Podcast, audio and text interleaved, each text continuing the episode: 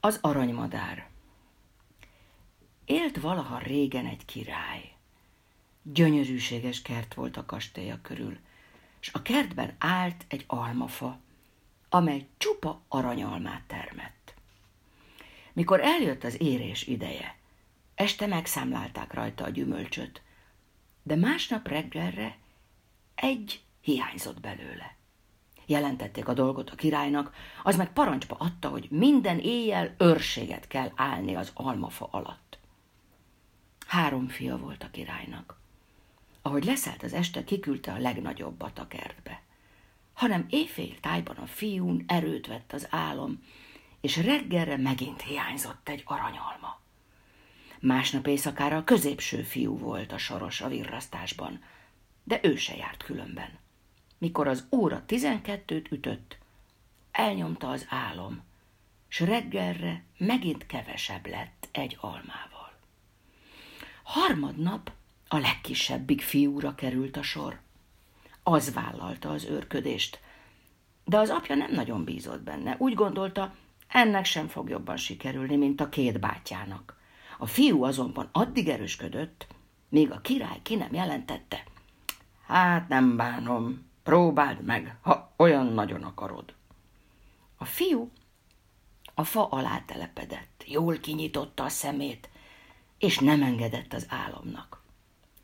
Ahogy a toronyóra tizenkettőt vert, surrogást hallott a levegőben. Fölnézett? Hát egy madár ereszkedett le a fára. Aranytollazata csillogott, villogott a holdfényben. Ahogy leszállt, és éppen le akart csippenteni a csőrével egy almát, a fiú kapta a nyilát, és rálőtt. A nyilvessző meghorzsolta.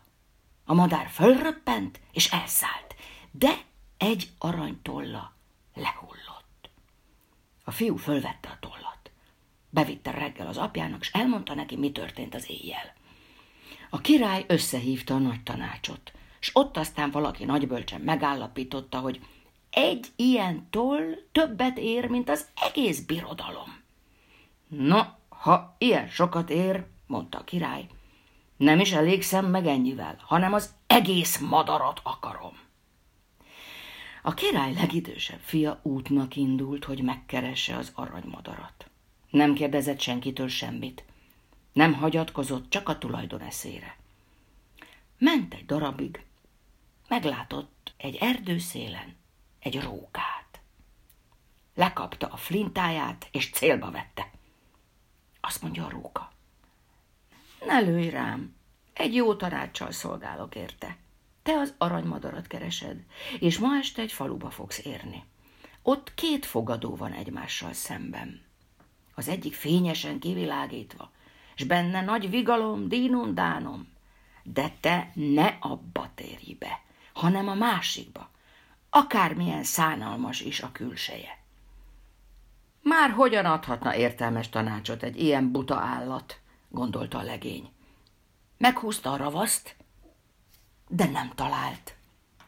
A róka meg a lába közé kapta a farkát, és eliramodott az erdőbe. A fiú folytatta útját, és estére valóban beért a faluba, ahol a két fogadó állt egymással átellenben. Az egyikben szólt a zene, helye-huja, s dobogott a tánc. A másik nyomorúságosan semmit érőn rúgott ki az országútra. Hm, ugyancsak bolond volnék, ha ebbe az ütött kopott fogadóba szállnék, nem pedig a szebbikbe, gondolta a legény. Be is tért, ki se jött belőle többet. Ott élte világát, és megfeledkezett aranymadárról, szülői házról, minden tisztességről.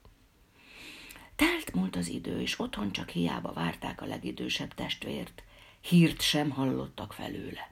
Akkor aztán fölcihelődött a középső fiú, hogy majd ő megkeresi az aranymadarat.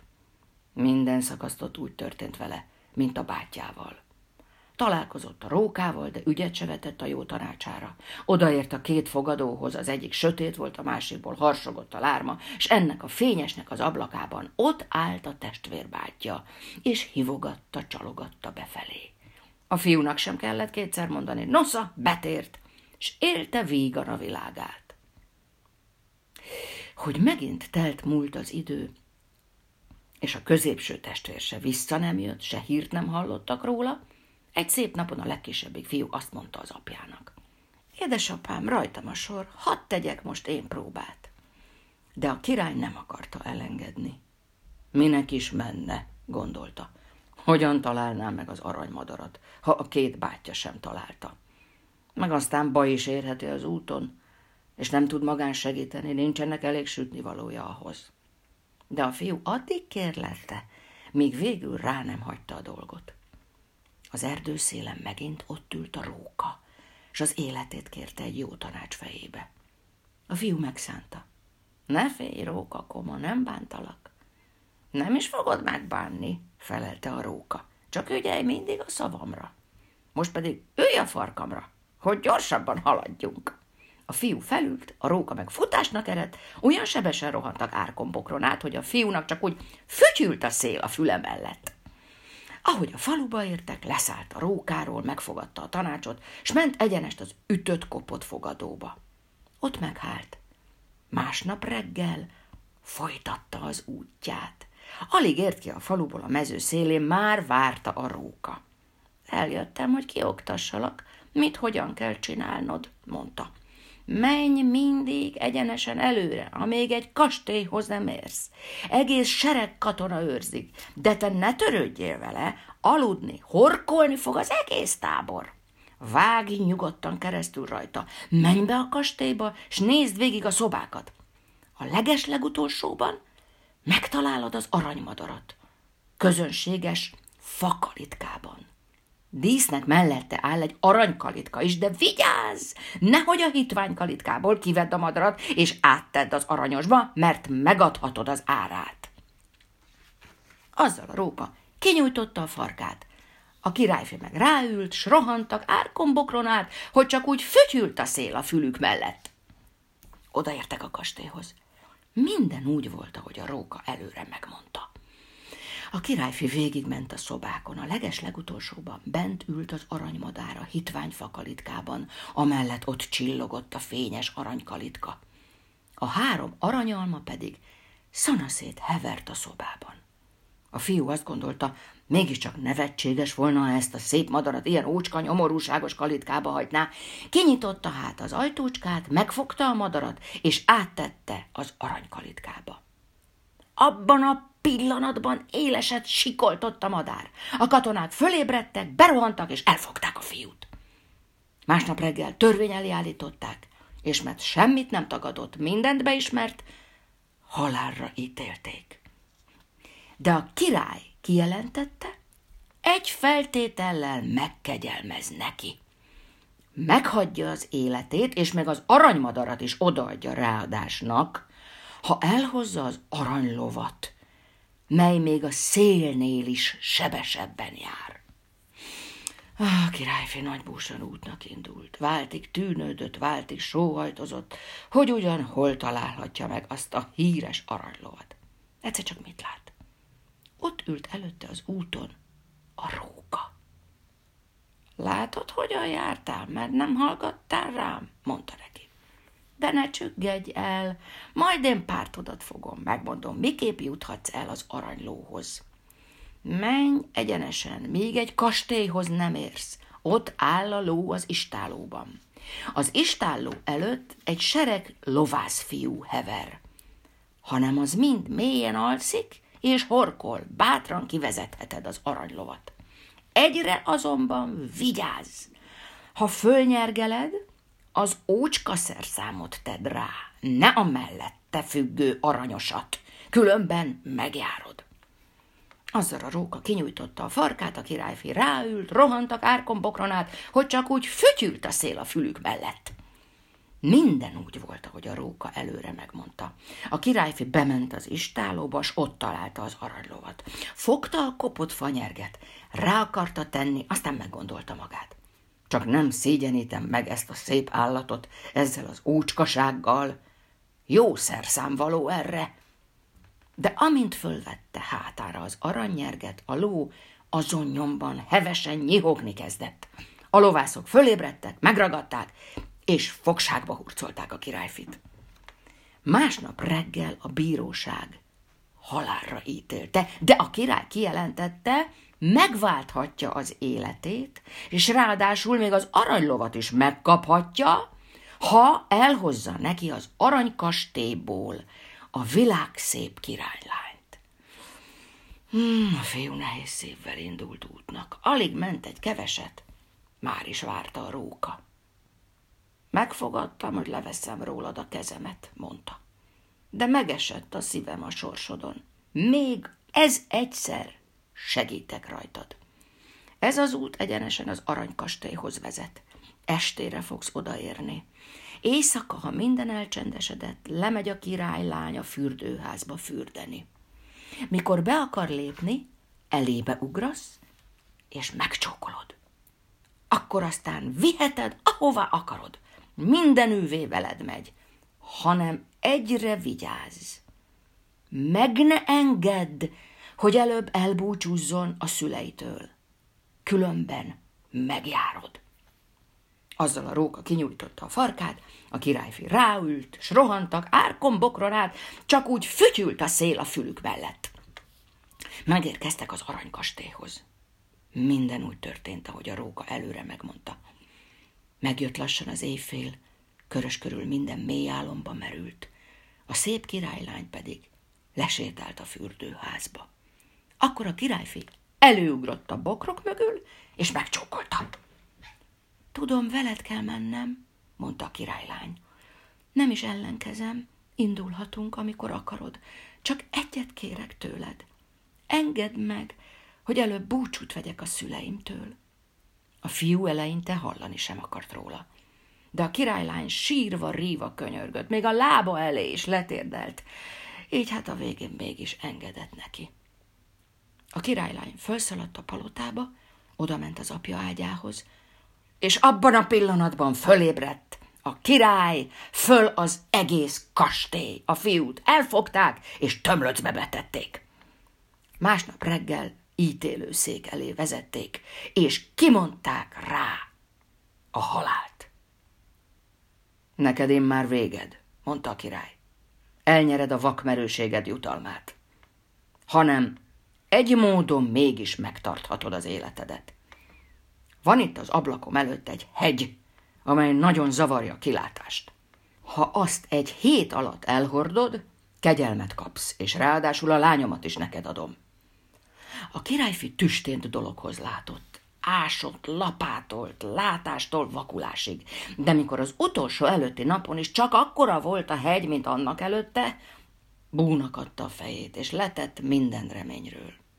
Az utolsó estén azonban egyszerre csak megint megjelent előtte a róka. Nem érdemled meg, hogy törődjem veled, de csak eredj, feküdj le, és aludd ki magad. A többit bízd rám. A királyfi másnap reggel, ahogy fölébredt, tüstént kinézett az ablakon. Nyomát se látta a hegynek. Örvendezve szaladt a királyhoz, és jelentette, hogy teljesítette a föltételt. A király mit tehetett mást? Szavának állt, s neki adta a lányát. Útra keltek hát kettesben, mentek, mentek, éltek. Egyszer csak elébük toppant a hűséges róka. A javát megkaptad, mondta, de az aranykastélybeli királylányhoz aranyló is tartozik ám. Hát azt hogyan szerezhetném meg? kérdezte a királyfi. Azt is megmondom, figyelj a szavamra, felelt a róka. Először vitt el szépen a királylányt a királyhoz, aki az aranykastélyba küldött. Nagy öröm lesz, szívesen odaadják neked az aranylovat, ki is vezetik eléd. Te csak ülj föl rá, búcsúzóul sorra kezelj végig mindenkivel. Mikor a királylányra kerül a sor, jól fogd meg a kezét, kapd fel a gyerekbe, azzal illaberek, vágtass el. Senki nem ér a nyomodba, mert az aranyló még a szélnél is gyorsabb. Így is történt minden. Mikor aztán a királyfi javában vágtatott az aranylovon a királylánynal, egy berek szélén egyszer csak feltűnt a róka, és intett neki, hogy álljanak meg egy szóra. Most hozzásegítelek az aranymadárhoz is, mondta. Ha közelébe érsz a kastélynak, ahol a madár lakik, tedd le a lányt, majd én gondját viselem. te rúgtas be az aranylovon a kastély udvarára. Nagy öröm lesz. Szívesen odaadják. Ki is hozzák neked az aranymadarat. Ahogy kezedbe kaptad a kalitkát, vágtas vissza hozzánk, s vedd föl megint a királylányt. Ez is megtörtént. Mikor aztán a királyfi haza akart térni a kincseivel, elé a róka, és azt kérdezte. Hát nekem mi lesz a fizetségem, amiért megsegítettelek? Mit kívánsz? Kérdezte a királyfi. Ha odaérünk az erdőszélre, lőj agyon, és vágd le a fejemet, meg a lábamat. Szép hála volna, mondta a királyfi. Ezt én nem tehetem meg. Hát, ha nem akarod, el kell hagynom téged, mondta a róka. De mielőtt elválunk, adok még egy jó tanácsot. Két dologra ügyelj. Akasztófáról sose végy húst, kútkávára sose ülj. Azzal eltűnt az erdőben. Hm, furcsa egy állat, gondolta a fiú. Mi nem jut eszébe? Kivenne húst a kasztófáról, és arra se támad még soha kedvem, hogy a kút kávájára üljek. Tovább lovagolt a világszép királylányjal. Útjuk azon a falun vitt át, ahol a két testvére élte világát. Nagy lárma, zsibongás fogadta a királyfit, és mikor tudakozódni kezdett felőle, mi az oka a sokadalomnak, azt felelték, két gonosz tevőt visznek akasztani. A királyfi közelebb ügetett a vesztőhelyhez. Két halára ítélt állt az akasztófa alatt. A hóhírok éppen készültek a nyakukba akasztani a kötelet. A királyfi megismerte bennük a két bátyját. Még ő odajárt, mindegy fillérig elverték a vagyonukat, aztán mindenféle gonoszságot műveltek, s most azért kellett volna lakolniuk. A királyfi jó testvér volt, megesett a szíve a sorsukon. Oda léptetett aranylován a bírói emelvényhez, és megkérdezte. Nem lehetne megszabadítani ezeket a rabokat? Lehetné éppen lehet, felelték, ha valaki kiváltja őket. De ugyan kipazarolná ilyen gazfickókra a pénzét. A királyfi azonban letette értük a váltságdíjat. Nem érdemlik meg a szabadulást, mondta a bíró. De hát, ez a te dolgod. Vidd őket, amerre akarod, csak ne is lássuk már a környékünkön a mi hasznákat. Így hát együtt mentek tovább, a három testvér meg a királylány. Csak hamar beértek abba az erdőbe, ahol először találkoztak a rókával. Keményen tűzött a nap, de a lombok alatt kellemes hűvös volt. Azt mondta a legidősebb testvér, telepedjünk le itt a kútnál. Együnk, ígyunk, pihenjünk. A királyfi beleegyezett, és ahogy beszélgetni kezdtek, oda se gondolt, csak leült a kút kávájára. Mert nem gyanított semmi rosszat. Akkor a két bátyja hátulról belelökte a kútba. Fogták a királylányt, a lovat meg a madarat, és hazamentek az apjukhoz. Nem csak az aranymadarat hozzuk ám, dicsekedtek. Megszereztük az aranylovat, meg az aranykastélybeli királylányt is. Volt nagy öröm a háznál, hanem az aranyló nem akart enni. Az aranymadár nem akart fütyülni, és a királylány meg csak ült, ült, és sírdogált. A legkisebbik testvérnek azonban nem történt semmi baja. A kút kiszáradt. Ahogy belökték, puha mohára esett, és minden tagja épp maradt. De kimászni sehogyan sem tudott. Ám a hűséges róka most sem hagyta cserben. Beugrott hozzá a kútba, megszitta, amiért nem fogadta meg a tanácsát, és azt mondta. Mégse hagyhatlak itt, várj csak, kisegítlek a napvilágra. Meghagyta neki, hogy jól kapaszkodjék a farkába, és így aztán kihúzta. Hanem ezzel még nincs vége a veszedelemnek, mondta. A bátyáid nem voltak biztosak a halálodban, hát mindenfelé őrszemeket állítottak az erdőbe, és meghagyták nekik, öljenek meg, ha meglátnak. Éppen egy szegény ember üldögélt a közelükben az árokparton. A királyfi ruhát cserélt vele, és így szerencsésen bejutott az édesapja udvarába. Nem ismerte meg senki, de az aranymadár elkezdett fütyülni, az aranyló elkezdett enni, a világ szép királylány pedig fölhagyott a sírással. Hát, ezt meg mire véjem? kérdezte a király. Nem tudom, felelte a királylány, de eddig olyan szomorú voltam, most meg olyan vidám vagyok, mintha megjött volna az igazi vőlegényem. És rendre elmondta a királynak, mi minden történt az úton. Pedig a két idősebb testvér megfenyegette, hogy halálnak halálával hal meg, ha csak egy árva szót is elárul. Akkor a király összehívatta a kastély apraját nagyját. Megjelent a legkisebb királyfi is, rongyos útszéli koldus képében. A királylány nyomban megismerte, és a nyakába borult. A két elvetemült testvért ott helyben elfogták és kivégezték. A legkisebbi királyfi pedig feleségül vette a világszép királylányt, és ő lett az öreg király egyetlen örököse. Hát a szegény rókával mi lett? Telt múlt az idő. Egyszer a királyfi megint kiment az erdőbe vadászni. A sűrűben váratlanul elébe ugrott a róka. Neked mindened megvan, amit csak kívánhatsz, mondta. De az én bal sorsom csak nem akar véget érni, pedig kiválthatnál belőle. És megint kérve kérte, lője agyon, s vágja le a fejét meg a lábát. A királyfi végre ráállt a dologra. Amint megtette, a róka nyomban emberré változott. És ez az ember nem volt más, mint a világszép királylány testvére. Megszabadult a varázslattól, és boldogan éltek, míg meg nem haltak.